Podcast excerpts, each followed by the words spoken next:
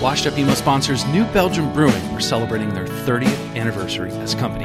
To celebrate, they're releasing Wild Ride Amber IPA, a happy tribute to their iconic fat tire. Even better, New Belgium Brewing are giving away bikes and gear all year. Find out more information by visiting newbelgium.com.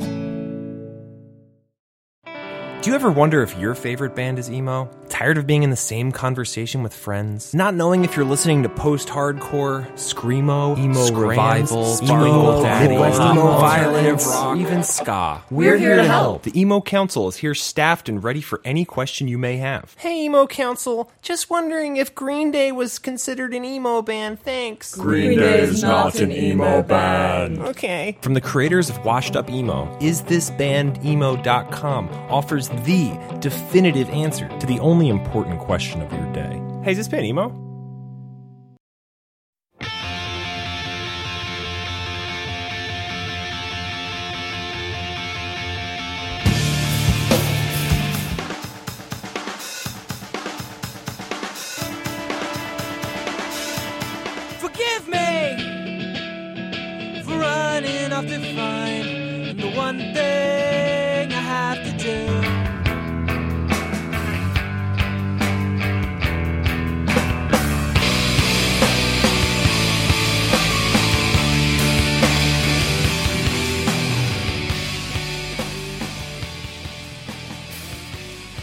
Hello, welcome to another episode of the Washed Up Emo podcast. Thank you for listening.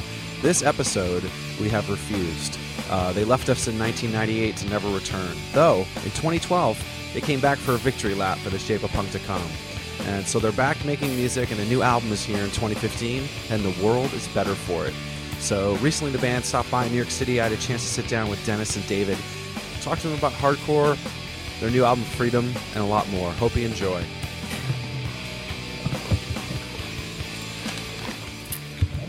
Don here was um, vocalist for a hardcore band. Which Yeah, one? Vanish Boy. They're called Start Today. Gorilla Biscuits? Yeah. My, my, my favorite story was when we were touring with Noise Conspiracy years ago, and we we did a tour with rival schools, and uh, we're hanging out with Walter, and Don says, "Yeah, man, you know, I used to be in a band called Start And Today." Walter had been smoking. Yeah, Walter's been smoking. But I mean, that, that goes goes without without saying. saying. Yeah. so uh, so Don says, "Yeah, I used to be in a hardcore band called Start Today," and Walter looks at him and is like. Stackator, that's awesome. we're like, what? Stackator. What does that mean? Why did he say that? I don't know. I didn't misheard it, I guess, but it was just funny that he was like, Start Today was like, Stackator, that's awesome. Yeah, he, he likes to smoke. Um, well, thanks for doing this. I don't know if you guys are familiar with the site that I do. It's called Washed Up Emo. it it talks about the late '90s. I'm a hardcore kid, so I kind of transitioned into post-hardcore and then got into that stuff, and it's been really fun. A lot of the fans have asked to have you guys on and um, talk about the old days. That's the best part. The olden days. It's fun. When, when you say transition, do you mean like was it like a social? Like you started hanging out with other people that were, or did you start going to other types of shows, or did you just the shows started intermixing. It would Right. be it would be like a right? a Madball show, and then a post-hardcore band would open, and then Oh. the post-hardcore show would be an indie band or something where slightly Right. most of your band open. We'll see your band. No, I mean it's I just interesting. Uh, yeah, it's just interesting how those things work in a bigger type. I mean, you're from here. Or? no, I'm from Vermont originally. Oh, right, right, right. So I only the biggest band I ever saw was probably I don't know, like back growing up. I mean, it might have been like a New York City, like Sick of It All, or Si- Right, right. actually Civ came. And uh, it was the only time they ever had a ticketed show because it got so crazy. They're like, I guess we have to sell tickets. We can relate. I mean, we lived, uh, Great. still live, like really far up north in Sweden. So, I mean, I remember uh, back in 1991, maybe, I was working at this uh, youth um, student organization, and we're booking shows. And I, I got like a. I, it's like a letter that says these bands are touring Europe, and it said sick of it all. And I was like, fuck yeah. So I call this booking agent, and I'm like, so we want to book sick of it all. And he's like, all right, where are you? Where are you guys from? And we're like, from Umeå. And uh, he just laughed and hung up the phone. He's like, it's not gonna happen. so I mean, we're, I mean, it took me. I got into punk '87. What was the record? What That- was the record that? That got me into punk. yeah, that you were Well- like, forget top forty. I mean, I was a metal kid, so I was already like on that weird track. But I, I guess the record that we, the first punk record that I was exploit the troops of tomorrow. But then it was, uh, then it was like Misfits, Cro-Mags, Agnostic Front. Uh, How are you finding out about them? it's just through listening Was it zines? to Was it no, no, no, listening to records and like then the looking at Anthrax the records, like thanks list. thanks list. Yeah, Yeah. And their their t-shirts, and that's you saw the t-shirts, and then you went to the local record store like. Someone's wearing a DRI shirt, so let's buy a DRI record. But it was really also like in our hometown there was these old punks. They were like that went that were punks like in the original, like they were playing Stooges covers, like like all like in early Yeah, yeah. 70s Mhm. They had a record they, had a record store called Garageland Records, who had like Yeah, they're like Misfits seven inches and stuff. We Yeah. went there when we were kids. I mean, I grew up at that record store, and they just like that's where I bought my first Misfits records, and you know. But a lot of it was just like, you know, you lived super isolated, and you mm-hmm. had to look at thanks list, and you're like, these guys look like a hardcore band, and it was Mucky Pup, and it was kind of a disappointment. Well, it's kind of fun that if you did pick something, like the first time I got the Texas the Reason record, I thought it was gonna be a hardcore record. So, Yeah. you know, it's Revelation. I, am Yeah. like, what is this shit? and then five years later, I was like, oh, yeah. I Yeah, like yeah. this. But it's it's always older, on generally guys, uh, but older people in the in the scene or whatever. Uh, I think actually the the big the big step was that you had because that guy who was just here, who came with Ben. Yeah. He he uh, had a scum Napalm Death scum Yeah, yeah, yeah. hoodie. I was a metal had- metal guy, yeah. You had I- ma- That's how I Napalm Death scum too. on vinyl. And I, I traded it with a friend of mine. I was like, he he's like, like, did you ever hear this band called Youth of Today? I'm like, no. He's like, they're violent skinheads. I love violent skinheads. And then he found out they were straight edge, so he was super bummed. So I He traded. was like my, a drug pusher. Yeah, he was like, and so I He traded my, with my us. Napalm Death Scum LP for Break Down the Walls, and I was like, holy crap, I love this. So that was like early too, Yeah. but it's just like it, it's little circumstances that happened. Um, a friend of mine, his dad bought a new car, and in the car is like a mixtape of punk stuff. And he gave it to me. He's like, "Oh, you know, you're into punk," and it was like Dead Kennedys and DOA and Bad Brains. And I was like, "I Where did that idea. tape come from? It was in the car that he bought. What? And and, and that tape, and I listened to it In I- Venice. in Venice, yeah, and I think it was the "Let Them All Eat Jelly Beans" compilation that someone taped, and, and I got that. I'm like, holy shit, what is this? And uh, a friend of mine went on vacation in Jesus eight- entering from the yeah, in 80, 87, and he came back and he had a tape, and it was Misfits on one side and Cro-Mags on the other side, and I was like, this is amazing. So That's that's that's how you start. I mean, but the funny thing is that there were no, I mean, there were a couple of punks, but there were punks as as far as hardcore went. There was no blueprint. There was no one to tell me you need to check this out. I mean, I remember going to the record store and and someone said, "Oh, this band is crazy. It's so fast and so insane. I can't." Because the guy that ran the record store, like a hair metal guy, and it was the first Crumbsuckers record, and I was like, "I need to buy this. This sounds interesting." You know, that's how you kind of discovered all that stuff. yeah. and also like that that period when you're starting beginning to discover this stuff when like you and just a few of your friends are into it you sort of don't discern between different scenes you just sort of like yeah. you like sounds good. butthole Yeah. surfers and you like uh, youth of today and you like you know whatever and uh, being from the far north of sweden that period was like it went on for a long time Yeah. it took us very long to figure out like oh these are from different scenes and from different Yeah. parts of the country and different, Different you know times, uh, time era, you know, so we different just we just consumed all of it Yeah. just And it was that record store. Yeah, well, that part of that. And then, that, then we then we started. mail like- order? You Was ordered, there was yeah. mail order. I mean, I started early. I think started. Uh, How much was stuff to get? Like if you were ordering from Rev, would, I it, be, mean- would it be like cargo in the UK or No, no, would it- no. Literally, uh, in '89, I started buying Maximum Rock and Roll, and I just started changing dollars, putting them in envelopes, sending them to America, And hoping pray. that I would get some records. And you know, nine out of ten times I did get records. So that's what I did. I, I ordered from Revelation. I was just like. Here's twenty bucks. Send a Slipknot seven inch. And, Yeah, yeah. and I got it, and, and that was that's kind of how it worked. And Dennis is three years older than me, and most of the guys like that scene that we sort of initiated in Umeå with the like other bands like Abhinanda and Donuts and all this. Mm-hmm. Dennis was three years older than almost all of us. So he had this record collection Already, So yeah. we would just sit in his one room apartment and just listen through the records. Like, Yeah. Just listen to all the. But it was funny because it was so isolated, and I, I was going to say that like I got into punk in '87, and '93 was the first. That's six years. When you're a young kid, that's a fucking eons of time. When we got to see a band that we liked, and that was Shelter that came and played. Wow. And I remember we played uh, like four shows with them, four or five shows in Yeah. Sweden. We we like managed to get on the tour somehow. I don't know who we bribed. We were like we got on tour with Shelter, and I remember like so this is going up to Porcell and saying like, so when's Judge coming over? He's like, Judge, we broke up three years ago. I'm like, fuck. Yeah, you're Man, so I- disconnected. Yeah, because we lived in Sweden, and uh, I mean, we were at Maximum Rock and Roll and Thrasher. That was like our I mean, connection to. The funniest story is that we loved Inside Out and Rage Against Machine. The we saw that on the Headbangers Ball, I suppose. I mean, it wasn't even like there wasn't a video; it was just no, like no, a live I- clip of them or no, something. No, I think I picked up the record because it was Zack from Inside Out. yeah, I said- but but like that's Yeah. how we got connected to it, and then they were coming to play in, in Stockholm. Stockholm. so we went down there, and it was just like this rock club basically. But What they had like, huh? I mean, What it's like year? it's like ninety-two summer. it's like no, Or it it? was it was earlier. It was like we just No. started Refused. I think it's. I mean, we started in the winter, 91, 92, so it must have been the summer of 92. I don't if that record came out in 92 maybe? Or Yeah, I mean, 91, is- fall 91 it- it- maybe? It was But- like a month after the record came out. Yeah, It was just 91, I think. in Yeah. Europe. In Europe. Yeah. But it wasn't in 91. Because we we had the demo and we recorded. No, we didn't have the demo. I think You it's sure? even yeah. I think it's before the demo. I think we just started Refuse. I think it's the winter of '92. Oh, maybe that's yeah, it. Yeah. it was the winter of '92 because the Rage Against Machine record's been out for like a couple of weeks, and the only reason we knew about it was it was sacked from Inside Out.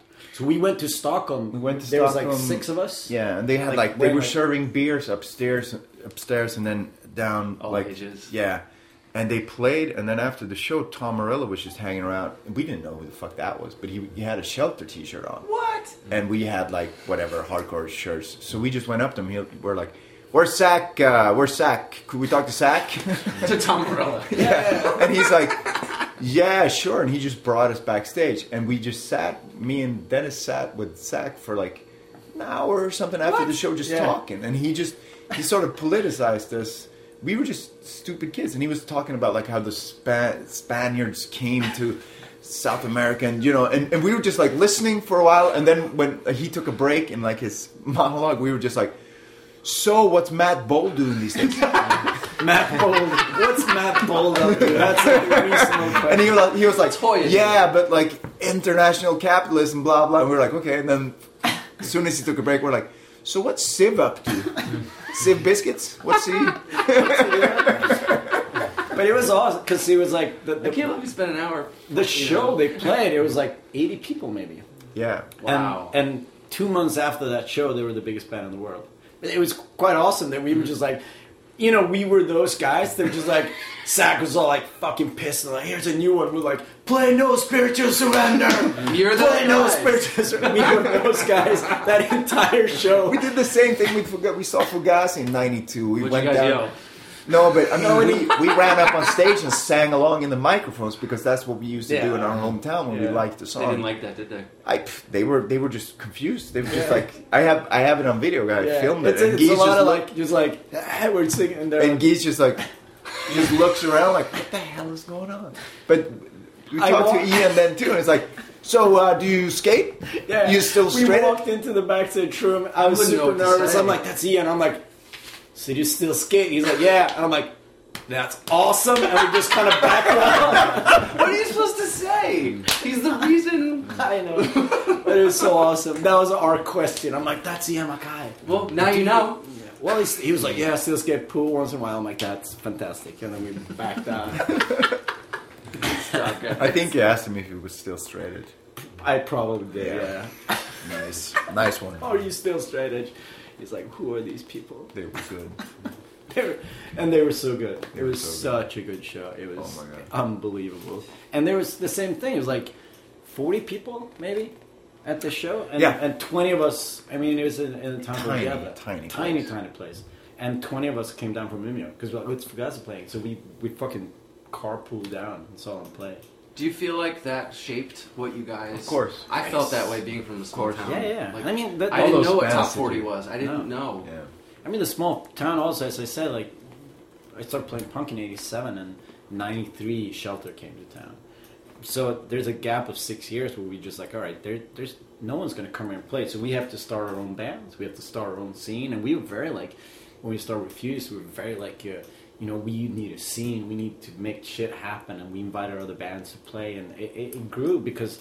Of It's the, on the I- map. yeah, it's now it's on the map. But then it was just like there's nothing there, so we we had to make a scene happen, and it was very Yeah. good. It was good for us. I mean, we the whole concept of DIY because we didn't really know about DIY. It was just we were forced to become DIY because mm-hmm. no one would set up shows. So we just we set up shows and we started booking. Yeah, where we come from, you know, it's so far from everything that everything is DIY there. I mean, the theaters are DIY, and like if you if there's people who want to have like a literature festival, that's going to be D, like everything. Yeah. There's no academies up there. There's no mm-hmm. like real structures like that. So it was just natural to us. Yeah. And then you know having the having that that bass and those bands around you. Like, did you feel it?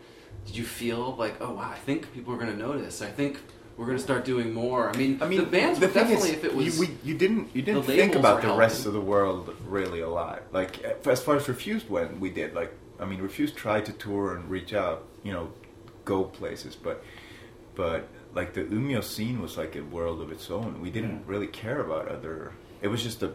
It was our world. kind of working on your World. craft too. Yeah, and I, I mean, Yeah. for for me, it was like just looking at Dischord, and we said, okay, they they're doing a label that's only released bands from DC, and let's start a label called Desperate Fight Records and do the same thing and just release bands from our hometown and be supportive of that scene. I mean, and then a couple of bands from our hometown, like Donuts and Abhinanda and Refused, actually went on tour Yeah. and went to tour the world and.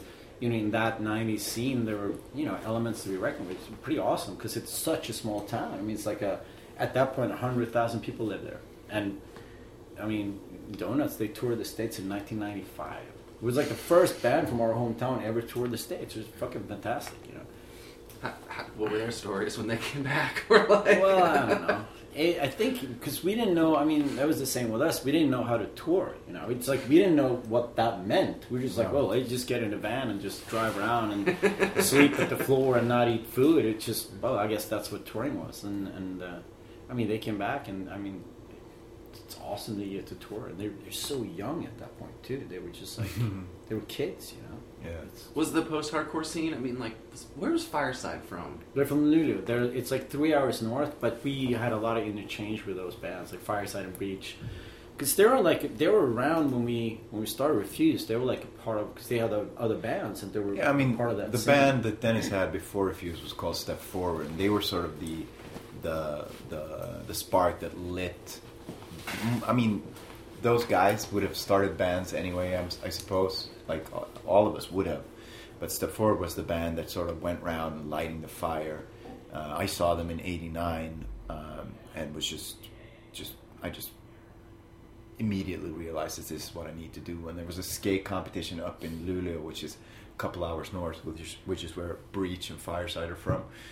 And they were like skater dudes hanging around, and Step Forward played that skate um, thing, and and they were all just like, "Oh my God, we this is what we want to do." And they started bands, and they had other bands before those bands, and Step Forward played with those bands, and then Refuse formed, and we played with those bands, and then they turned into Breach and Fireside, and this other band called Randy, and we were like sort of brother bands playing together. They would bring us to their town, we would bring them to ours, and then during the '90s, like this whole alternative music thing just got bigger and bigger, and suddenly all those bands were touring and going to America and putting out records, and it was a strange thing going from just being stupid kids playing Yeah. like youth centers.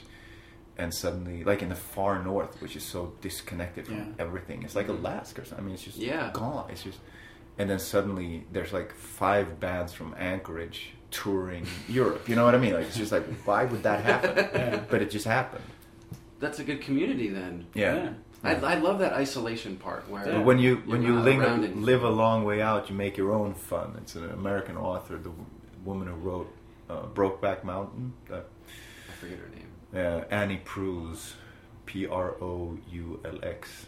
She she writes great short stories. And one of them, she says that uh, when you live a long way out, you make your own fun. That's basically what. That's it what we had to do, yeah. And we couldn't count on anyone to come and play or, or you know do it, so we had to do it ourselves. I mean, it was awesome. I remember looking back now because it was such a weird time. I mean, when Shelter it was like 600 kids showed up for a Shelter show, and it was like one of those defining moments in our in, in the city. Like, you know, like That were you at the Shelter show? And and then I saw. uh, Someone did an archive in Umeå. There's like a Umeå hardcore archive at the museum, which is insane. In The itself. state gave them um, the museum like, like, like, like fifty thousand dollars to collect all of Umeå hardcore. What?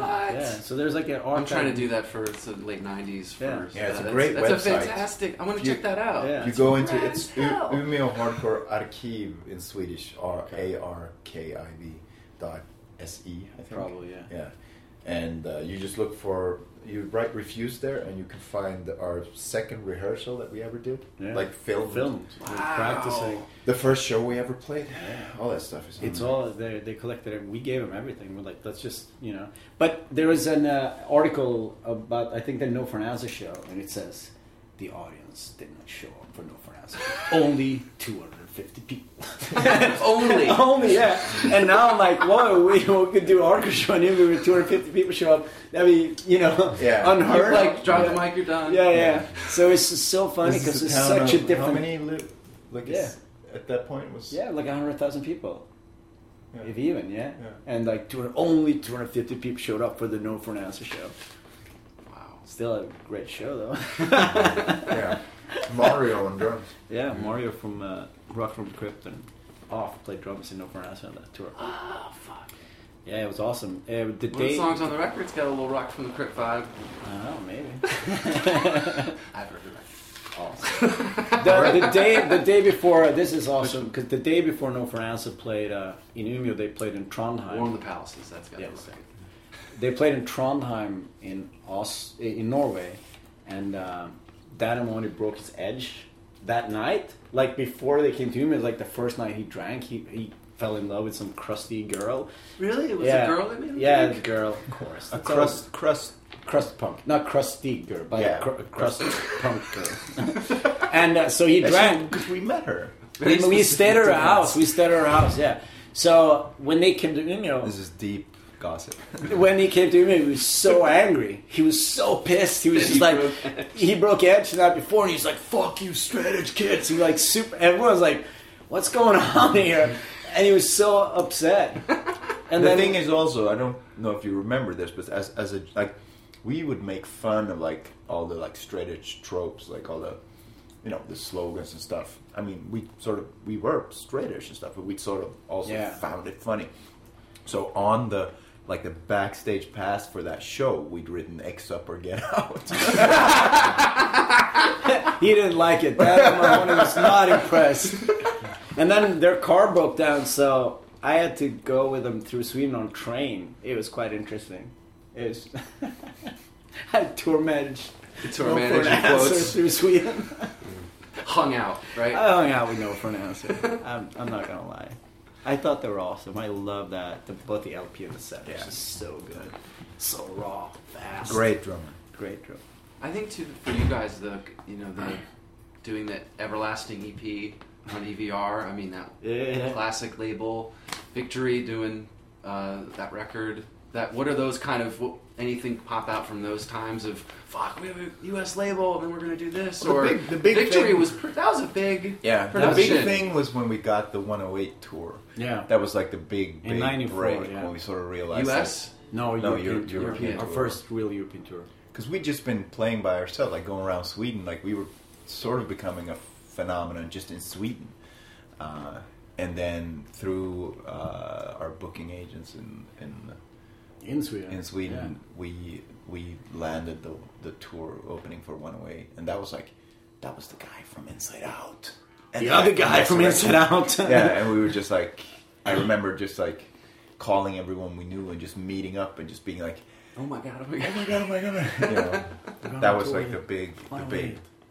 I, I, thing. it was weird for us because we were. Uh, you have to realize when I got into like um, hardcore and, and the whole straight edge thing, um, the, the template was very different from Europe because it's a different scene. I mean, I remember like the first uh, bands that I was in touch with about like being straight edge was uh, a band called Man Lifting Banner from from Holland and a band called Seeing Red. And they're super political. So we came from like the more punk side of straight edge and hardcore. So when we started playing with Snapcase and when I, and all those bands, they weren't very political. They were just like, oh, we're straight edge, and you know, and we were just like, okay, that's a bit weird. So when when we released the record on Victor, we we didn't really feel like we we didn't felt like we fit in with like the the ideology of Victory because we were way more punky and way more political, but musically it fitted pretty Fit. well. So when we toured the states, it was really confusing because it was like we're on this label and the music kind of makes sense, but then we're super political. So a lot of people that liked Snapcase and Earth Crisis and so on, not impressed by us because we were so outspoken. And then the people, because we, I think in our minds, the whole like ebullition and heart attack and that whole scene, that was like we we liked that the ideas and the mm-hmm. ideology, but musically it didn't fit. So we were like right in between, like we're coming to the states, and if you see pictures of us from '96, we look kind of like crust punks. We look Yeah. insane, and we're super political, and we play this weird metal music. So it's, we don't really fit.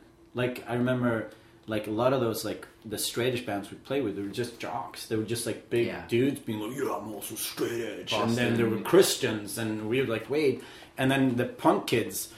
They would come up to us and like, how the fuck can you tour with Snapcase? Why are you on Victory Records? You're a sellouts, and we're like, whoa. Yeah, you're you're, you're on the same label as One Life Crew. Oh yeah, that was Yeah, a big, yeah. that was a big deal at the time. Like, why? right, How can you be on the same label as One Life Crew? And we're like, and we said, well, we're on Victory. That enables us to tour the states, and that's what we wanted to do. We were very a bit cynical about it, I guess. We were just like, if we're on Victory, we can tour the states, and we Yeah. can. They That were was big. that label. That was a big yeah. label. at and the it made sense because like those bands at that time i mean especially after everlasting we'd evolved you know parallel to all those But like we'd gotten our ideas or been inspired by similar sources as those bands it wasn't that we tried to sound like any of them we just evolved parallel and just did our thing and it was sort of similar. There was a connection. So it just made sense to be on victor and we just thought we were you know we had a strong and original voice so that we could just put out our record on that label without that label's you know whatever Identity identity yeah. would you know affect ours. And that's what we thought but it was it was weird coming to america because here all these scenes are so disconnected they're so like there's such strong lines drawn and this is strange for us still sort of because we can't like and competition. I mean, I talked with people uh, last night about that. Like on the new record, I mean, it's not obvious to everyone, and I mean, there's there's a s- song. The lyrics are quite like smart. They're about like cutting edge neurological research and stuff. But the payoff at the end of the song is like so Madball influenced, you know, and it's totally natural to us. I mean, that is a palette of you know You can hear it. hardcore and stuff and where we came from. And we use that power and we use that music but that doesn't mean that you know we ascribe to any of the same ideas or whatever. But coming to america it's always like strange to us that there's so strong lines drawn in these small different subgenres. Yeah, it's quite nice sometimes to be coming from the outside because I mean I remember just just a different thing, same thing but different. I remember uh, uh, the Dead Kennedys they hated like new wave and that whole like power pop, but I like that because I don't have to, I didn't have to live in that time. I didn't have Yeah. to be a part of like. Oh, the Knack, they're selling out, but with the, the, the Kennedys are real. I'm like, I can like the Knack and Dead Kennedys. For me, that's not a problem. You're we can like, and, and we Yeah. could. I mean, that's the thing too. Two of our favorite bands, Sick of It All and Born Against. Yeah, and they were like, both, yeah. you know, they they hated each other. They like they fucking hated each other. We're like, we love Born Against. We also love Sick of It All. Not a problem because we we we didn't have to be a part of that. Uh, you know that that rivalry. We yeah didn't. We didn't we care loved about born that. against and we loved steve evr Yeah, they, exactly. So steve wolfpack yeah. yeah So Wolfpack. for us, oh my god, there's yeah. people. There's I worked at EVR, so that would Yeah. be really funny. you could tell. I mean, maybe you could tell the Wolf, the Steve Wolfpack story. Maybe that's too. no no No, it's too- Another day. another day. But I mean, for us, it was like, uh, you know, we just like music and we're very open minded about it. And and when we started playing, I mean, yes, Umeå became it had like a hardcore scene in from ninety three to ninety seven. It was like the hardcore kids. But when we started playing, like a hardcore show was like it was refused, and there was like a punk band, and then a metal band, and an indie rock band, because that's what you had to work with. There, there's not like a, you couldn't have four hardcore bands because there wasn't four. But it worked. Yeah, it worked, and and it was awesome because it you know it opened our minds, and we're like, well, good music is just good music. I mean, we're a hardcore band, but we still hang out with these guys. But then in the states, because it's so big, it's just like just hardcore. I mean, and it's just like uh, the tough guy sort of hardcore. This and uh, so for us, it was like that's kind of weird. And when we played in Sweden, we toured with Entombed and Fireside, and then we could also play shows with Snapcase and Sick of It All. It wasn't like for us; it was just oh, play shows with great bands. It's, it's fantastic. But uh, in the states, it was very uh, divided. So when we came in '96, we, we felt super alienated.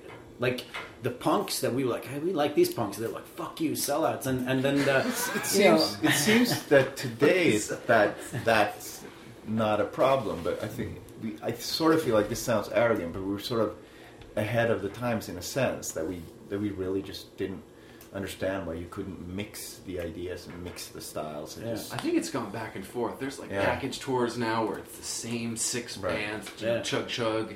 There's not the indie band opening for the No. know, Right, rock. right, It's- But I think it's also dependent on, as you said, it's like it's a bit of the time and the place. Because as you said, where you live, you just had to. Those were the bands. Those were the bands that lived in your hometown. They have to play, and maybe they're not all like the same thing. And I mean, I, I like that about the isolation. There wasn't like you couldn't have like a clear cut scene like that. I mean, it, it, I feel that- like there was less noise too. yeah. Even though there's a lot of bands, a lot of things you could. I don't know. I felt like I could take in a record or take in a scene or a Yeah, genre yeah. without I don't know the noise of a city. Yeah, yeah, that's true. influencing it. But it was it was a great influence for us because it was just made our. I mean, we talked about this a lot, but but when we discovered punk, for, for a lot of people, punk and hardcore becomes this very small, small room that they just kind of lock the door and like this is where I'm gonna be. But for us, it was like it opened the doors. It, it fucking kicked down the walls and like, okay, anything is possible. We can do anything. I mean, I think that as we evolve as musicians and, and, and human beings, we discover that there are no boundaries to what we can do as far as creativity goes. well And- there, there are boundaries, and Of those, course, are, those are very interesting. The boundaries and the edge of the boundaries are fun and interesting, Yeah. and you sort of want to. That's where the risks are.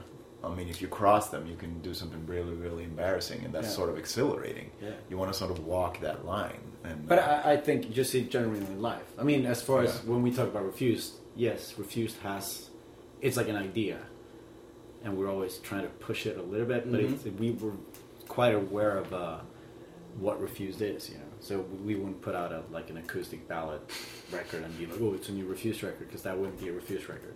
But yeah, yeah. But I think as human beings, it was just like punk made us you know open our minds to the world and, and, and just as i said like we could pick and choose we could like all these different bands and it wasn't a problem you know And I think that definitely shaped shape of punk to come. Yeah, and sure. Uh, I remember getting the tape and listening to it and running to my friend and playing it, and them him being like floored, and then seeing that you were coming through town. I told you last night, and I saw one of the last shows of you guys in Oh. '90. I saw the North Carolina show, and actually a couple weeks ago interviewed Shelby from Frodus um, when we had a long chat and about that show, and um, you know that was obviously such a different time and place, but Yeah. it was nuts because I was like, this record's so amazing, and people were just starting to hear it. Everyone knew "Rather Be Dead" more than anything that Yeah, of course. Um, that was the hit. Yeah. Um, and then hearing the new song, you know, those songs, and you know, having the breakup, and then being able to have that victory lap, as I called it, when you guys came back, which I was so happy. Mm. it was kind of a victory because lap yeah how many you know i mean how many bands have referenced it in guitar world or those bands i mean that's crazy to think about that every time i'd open up guitar world it would be some butt rock band and they'd be like favorite five records it was there Yeah, but yeah. that that says something it's not a bad thing it's No, that no, it, it resonated and, yeah, yeah. and and and went out further than i think you guys maybe realized yeah, I think you we're had to still we're still we're still realizing it. It's still it's still not quite like it's not clear to us yet. Like like this more like we're staying at this. We're in New York. We're staying at this nice hotel because our tour manager Robin got us like i don't know like she, She knows, knows someone who works works there. so. She got us a deal. It's the kind of place you would never ever stay. No, it's just they wouldn't let us insane. Like in the mini bar, Don't say that. they have like among like the candies and stuff, like one of the boxes is like some like high end like erotica kit with like a vibrator ring and like just it's just it's beyond it's just insane. And the door guy just stops us on the way out. And he's like, I just gotta say, I'm such a fan. Uh, I've listened to The Shape of the Come a hundred thousand times, and it's just you know it's it's Still. yeah, I mean, it's, this it's the same still thing. strange. yeah, dude. we're going to Marvel, and it's like the guy that's like the guy at Marvel comes Ryan. out and like, yeah, I was at the show last night. I love you guys. I I set up helped set up your show in '96 in Long Island. I'm just like, that's insane. Because They're all now working. Yeah, they're all, uh, the they have- hardcore. That's what I've noticed. Yeah. The hardcore kids are all working. Yeah. yeah, but we talked about that too because it's such a good learning ground. Like set up shows and do scenes and book tours, and you learn so much about the logistics of it and how to get Deal with people? Yeah, deal with people and get make shit Yeah. happen. Yeah, the And- hardcore scene is sort of like business school. Yeah, for people that business school for people that didn't really fit into school. you Yeah. know? Yeah. And so it's awesome. We're going to the Marvel office, and the guy's just like, "Yeah, '96 Long Island." I'm like, "That's fucking crazy," you know. But I mean, it's also like like a sort sort of like you know training ground for like the kind of like sort of cold blooded like ent- entrepreneurs that we sort of not like the, that we don't like. that we don't like, but they just like they're in the scene and and you're allowed to do whatever you want, and so you just And there's an openness to yeah it. Yeah. So you just learn to put out stuff and just you know figure out what the cost of manufacturing something is and what you can charge for it within a scene where there's like a social culture like you have to sort of be someone that people respect and, and like in the scene in order for your product to be appreciated and, and supported and just to learn that within that little i mean there's a lot of people from that world who've gone on to just just be like very profitable entrepreneurs it's it's um it's kind of funny when you think about it because they they've been rubbing shoulders with like fucking like anarchists and nihilists and all these fucking people that were headed for either just like the barricades or or the streets. Uh, it's, it's I mean when you think about it, growing up as a teen in that world, like any random show in Umeå, um, you would- you would find someone who's today is like like a crim like Full on criminal. full on professional criminal, you know, who's done a lot of time and who's hurt a lot of people, and like a great academic at the university. Or, uh, the, Or- what, what's our friend Ida? She's uh, ambassador in Namibia or something like that. Yeah, yeah, yeah. It happens. It's kind of funny. Yeah. What what felt right um, about that reunion part? You probably mentioned this a bunch before, but uh, understand you're talking to hardcore kids. Yeah, yeah. You know what that, you know, because I describe the record as the like a fresh glass of water every time you drink it. Like it's just clean. It's there. It's Yeah. e- it feels ref- every time. It doesn't it doesn't grow old. It's like it's all. It's, it's hard to explain. I mean, if you if you if we're going to be really honest about it, it's kind of hard to explain. But it just it just felt like some sort of redemption. It just felt good. It just felt right Yeah. somehow, and it, and it wasn't it wasn't some sort of executive decision like now this should we really should do it's this. this anniversary. We must yeah, do it, or or or like just like any one of us wanting it really and just forcing it because we're not really that kind of people. Like it, it was it was very like chance thing. Uh, it, it could as easily have not happened, but part of it was that we were all living in the same town for the first time since we broke up, and part of it was that we'd started to make music together in different constellations, and uh, we were being very creative uh, with our stuff and having a lot of fun. Um, and and part of it was just that we got this offer from Coachella and realized that if we wanted to do it, we could do it for real. Like, and having been in bands, putting out records on indie labels for years, and being the age that we are, it's very very hard to really really rehearse and get like a really good band together and make it like tight because people have kids people have jobs people have things. And the way that this came together we realized that we could all take time off and become a really really good band again like a really really good band When you when you're a young kid, there's all the time in the world to practice because you, you have no jobs and you live with your friends and when you're older it, it is hard to get it together Responsibilities. yeah people i mean every band i've played i'm lucky but people have jobs and people have girlfriends and Can't do it all the boyfriends. whole no time. and now we were just like okay let's let's use this opportunity and fucking make it as, as, as good as we want it to be I loved the I was the Terminal Five show, and I think Lou from Sick of It All or something, Yeah. Yeah. and the smiles Yeah. from you guys, and that was to me. I was like, That was that made me like. So I was like, they're enjoying it. yeah Yeah. It's I mean- not a chore. And it was, I mean, it's also about, it's definitely about glory too, just to grab like the, Everyone was waiting for it. yeah, just to, to walk out and just to accept, you know, the the uh, the appreciation, and and and anyone who's like had some great failure in their life, they know that you sort of never quite get rid of it. It's still there, like that failure. You know, you did you didn't get that shit together, whatever it was, and we felt that when we made that record, we we felt that we'd done something great, and we worked very very hard. I mean, our sort of all of our private lives, more or less, it was different for all of us, but they sort of collapsed. Mine, like, collapsed. Yeah because of that. For the during the record. Yeah. Yeah, That just during that that period. period. and what we poured into the band. We didn't have lives outside of the band, and it was just this like this crescendo, It was just like this refused just the intensity of how we did the band just increased and increased and increased and then peaked when we made that record, and then it just fell flat. It Yeah. just We- and there was we- something like like itching in you, yeah and when when when you realize that we could give this a shot, it just felt like like revenge. Yeah, Yeah. Because you got to realize that when we came out with with Shape, we toured so much. So I would say when we released songs to fan and we toured '96 and part of '97, that was when we peaked as a band.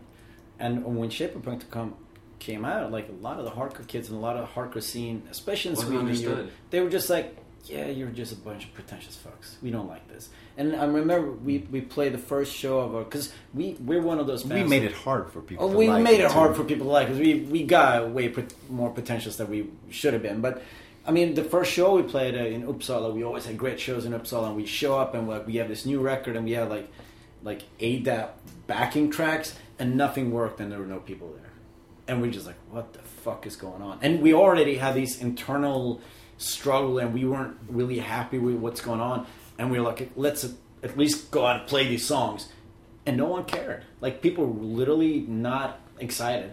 And we did a European tour with um, the Highs were the first band out, and then the ska band called Liberator, and then we played on a band called No Fun at All. It's like a skate punk band. And every night we could see Liberator and No Fun at All just destroy it, and we'll have a thousand people just looking at us like this. And it was disheartening. It was just like, what the fuck is going on?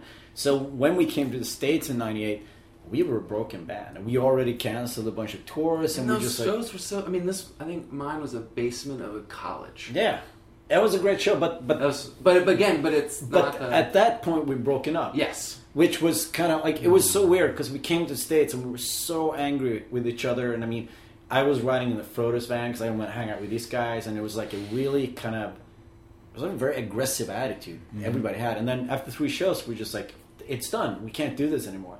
But then we're like, so we're super broke. Now we owe the record label shit ton of money because they fronted. POP and stuff yeah, they they fronted all the travels. So like, okay, so what are we gonna do? Let's play shows. And uh, didn't um, uh, who booked that tour? Wasn't it Ian MacKaye's sister booked it. A- Amanda. Amanda. MacKaye booked the tour? Yes, she booked the tour. Yeah, that felt bad too. Does she skate? Like, like she, like, like the, bet- you know, we're like the betrayal stretched like straight into the heart of the whole thing. Like, But we had to, so we were like, okay, let's let's play these last. I think it was like five more shows, so we can get back to DC and fly home. and fly home. And that was, the, and then so the show you saw was like one of the last ones. I think we did two shows after that. Two shows, yeah. And and we were like, I think we were so relieved by the fact that it was over. So the last five shows were pretty good. The first three shows were horrible. Like it was horrible and painful, and no one had fun. And then we were just like, ah, it's over. Let's just have fun and play, and just the, the whole atmosphere got much lighter because we were like, okay, we know it's five more days, and then these fuckers are on my life. yeah, yeah. yeah. And and then to have that experience, and I mean, I started. It's still talked about in North Carolina. That was it was a rad show. I remember. Not even just because it just the it, you could have not broken up and it still would have yeah. been that. I I remember a friend telling me I have a VHS tape, and I didn't know. I was like, "What are you talking about?" He's like, "This some show, in North Carolina Refused." I was like, "Wait, I need to see this."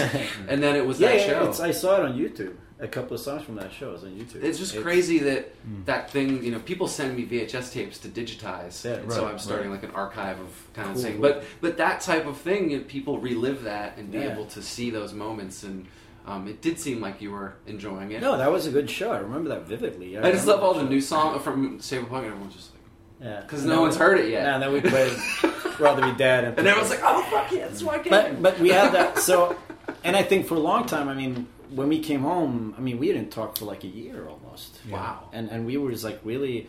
I started a new band like the week after I come, came home because I was like, this is what I want to do. I just want to continue, and uh, playing in bands and touring and doing. I mean, me and David kind of continued to do what we did with Refused, but with different, expressions and different bands. But for a long time, Refused wasn't on the table because because of all that, because of like the way we broke up and the I fact mean, that the yeah. last record became sort of a failure, and it took off because like we were doing new bands and then people were like Yeah, and the the thing Refused was also, taken off. you know, like, Chris. what? Chris went and studied film, and he his life just he just started like a totally different life.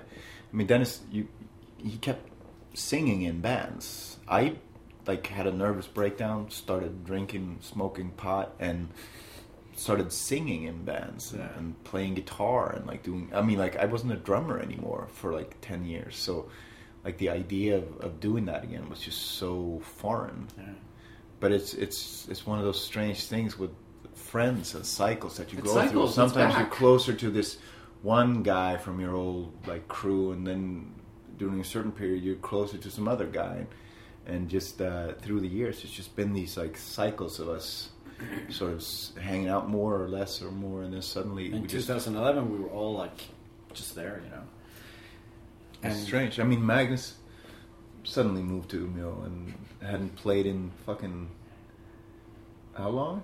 Like you hadn't played the bass in Oh, almost 10 years. yeah. Wow. Yeah. But there's something about I, I don't know. Yeah. I just I'm a believer in karma energy, and there's something about Yeah. that time or that band or that name. Something it's But from there's somewhere else. also something about. Sweden, like it's so small. Like there's not that many places to go. I think if we would have been an American band, I think we probably Yeah. All different been- cities Yeah, and yeah just gotten to a never. There's so many alternatives to the you know the the routes that your life can take. But in Sweden, it's like you go to Stockholm, you go to Malmo, you go maybe to Gothenburg, and then you go back to Umeå. Yeah. Sort That's it. You just move. If if you're the type of person that moves, and then you just move.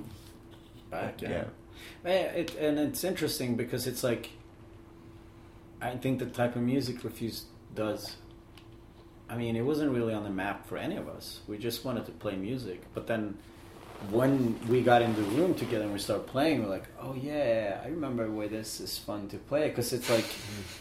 You know, it is. It's, it's so different from what I think we've listened to. What we would do if someone like, let's start a new band. But there's something about the energy that we have and the way we play together. It's just like this is refused, and it's it's very hard to explain that, and uh, you know, it's very hard to. Uh, I think it's continuing with the new record. yeah, Yeah. I think so too. That's I mean, interesting, it- actually, because when you say that, I'm like, no, I listened to it, and then I realized like, I listened to like extreme music, like m- Yeah. like extreme metal, and like new forms of like like drone noise stuff, and like grindcore and Twitch grindcore, and like all kinds of, and then I listen to pop music a lot, and indie like alternative, whatever you call it these days, like but I don't actually listen to stuff that's like our stuff that has. I mean, they're pop songs, but they're they're in a very heavy genre.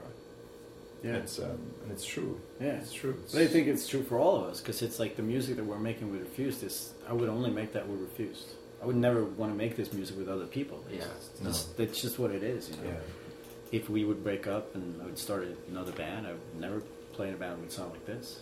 It just it, it's just what how it is like, and that's when they asked me, I was like, "Is that really what I want to do again?" Because we did 2012. I was like, I'm, I'm not sure, but then they started playing me riffs, and I started screaming. I'm like, yes, this is this is quite interesting. It felt right again. Yeah. But I, I think a lot of it, I think for just the, the 2012 to get back together, we're such curious people. There's always this idea about how would that feel? What's that going to be like? Can we pull it off? And I think mm-hmm. that was that was a huge reason why we started playing in 2012, and it's a huge reason why there's a new record because it's just like this curiosity, like what can you do, what can you accomplish, and it's. I mean, I, it's I great. think you can tell if you like us and if you see us live. I'm sure you would love to just trade places with us and be up there. I mean, because it's fucking great. It's just Yeah. fucking great band to be in. Uh, it's it's quite simple, really. And then I'd love to just kind of touch on the new record. Yeah. Um, and it took me about 10 listens. it's good. It just, it wasn't initially the, the changes, the things that just, it wasn't, How long did Shape of Punk take?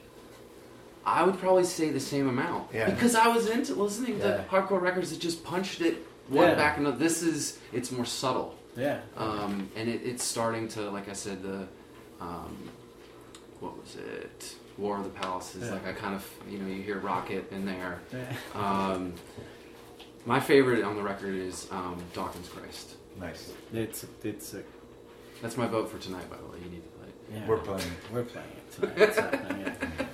It's. But Um, it, it's yeah. But it, it's the same. I think it, it, it. I think any naysayer, anyone that's that's not getting this, obviously they're short-sighted. But this, it's the same thing. You guys are making think a little bit. Hardcore was always to me a little too simple, yeah. and to make you think a little bit and deeper, that was also good. Do you feel like because what I what I hope and what I think is going to happen is that the new record is is is going to put like both uh, Shape of Punk and Songs to Fan sort of in a proper perspective, like because the new record has You hear things in it. yeah you have it has like I mean we The solve ending's the last song, the problems acoustic. we, we solve problems in a certain way within this band. We, we, we write songs. We, we sort of use a certain, you know, method, and and it's it's similar to like like Dawkins has a lot more to do, I think, with songs. Yeah, than like that the shape, Slayer yeah. and certain songs off of that record than Shape of Punk, and I love I love that song. I love playing it live. It's fucking ferocious. Yeah. Yeah.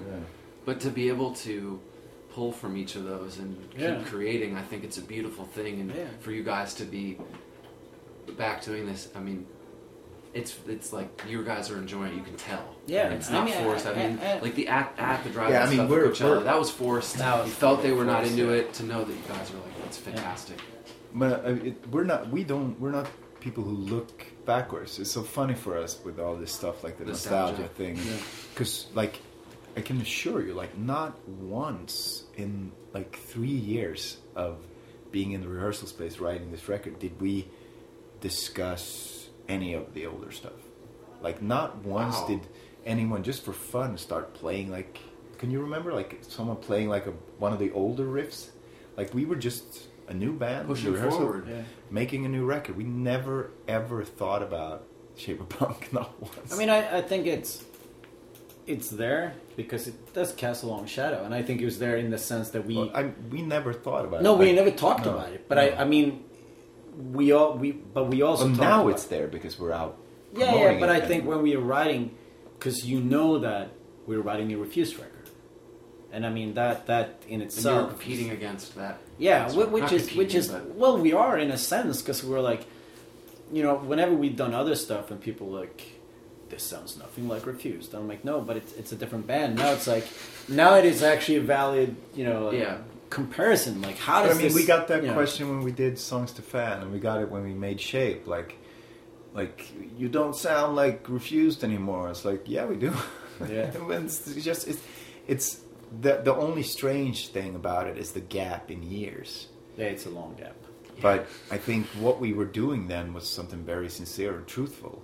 So it wasn't something that just happened to happen, and it wasn't something that was contrived or forced. And it's the same now. It's just very, very truthful. It's just what interests us, what is exciting, what what should this type of music be Yeah. doing in our perspective. And there are other bands who do like other things, but the way we think about this music, this is how it should be done, and it's just the same as it, as as it was then. It's not it's not a question of us trying to be refused. We just are refused. Yeah.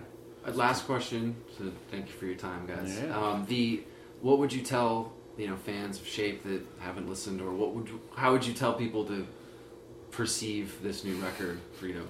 Just um, play loud. Yeah.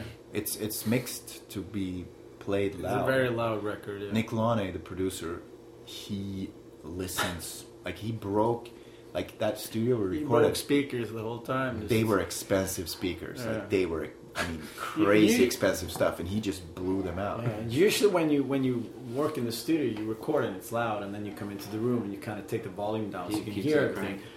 Oh, it's so loud! Like being in the studio one day, you came home, and you're like, I can't believe my head is about to explode because it's so loud. Everything Yeah. was so loud. But it also means that it's mixed in a way that it sounds great loud, Yeah. And not all records do. No. Certain records, you reach a certain volume, and it sort of gets like sort of hard to listen to. But Yeah. this record sounds very, very good Yeah. loud. I mean, it, it- we we know we know about the shape of punk to come. You know, we we know about these records, and it's just like, um, just the way we approach it with an open mind, is like see what happens, and hopefully, uh, people listen to it loud with an open mind, and then give it a, you know, maybe ten times. Then it's it's that's hard though, because we live in a in an era where songs usually It's not there's like a- CD. It's not like you. That's all you had. You had your stack. I know. Now you have everything. everything, and it's like a Spotify playlist. You know, oh, ne- next song, next song. So it, it uh, it's a. I mean, we're quite a demanding band in that sense. I mean, we people need to fucking sit down and listen to it and be like, what it, what's happening here? 'Cause- and which I think is interesting because uh, it's very untimely, typical to be like, like let's put so much into the music that people have to make an effort to get into it. Most people do the opposite. They put as little as possible into it, so people you can Yeah, we, we took a you lot get of the two minute thing. Yeah, we yeah, made yeah. a lot of decisions for for what was best for the album, and, Yeah. like took songs out that you know were great songs, but to make a great great album, Yeah. you know, we had to you know arrange it in this way, and you know we, we Yeah. thought a lot about A and the, B the sequencing and- and, yeah, yeah. yeah, it's it's it's. So hopefully it's- people listen to it and maybe I mean, we're it as forty an year old dudes. Yeah. Well, pl- uh, please, please continue. Make yeah. more records. Thanks. Keep touring. Do not stop. There's a people will be there, Sweet, especially the yeah. hardcore kids. Gotta love the and then hardcore and then we'll get old. And Yeah, yeah, we'll still be hardcore kids. I call it because that's babysitter core because when like quicksand came through, there were so many uh, people that put tickets up on Craigslist, Yeah. and it's like, sorry, wife told me I couldn't come over. Baby's sick. Babysitter core. That is amazing. Well, thank you guys. Thank you.